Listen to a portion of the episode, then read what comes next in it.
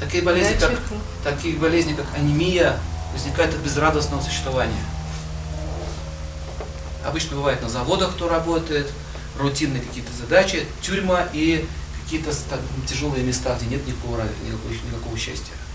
Чаще всего у них эта болезнь наступает, анемия.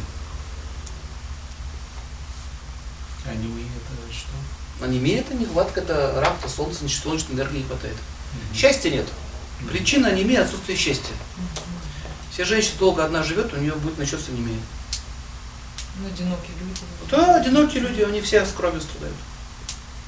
Самая злобная форма анемии это уже что? Это лейкемия. То есть я не просто одиночество страдаю, я еще и злиться на вас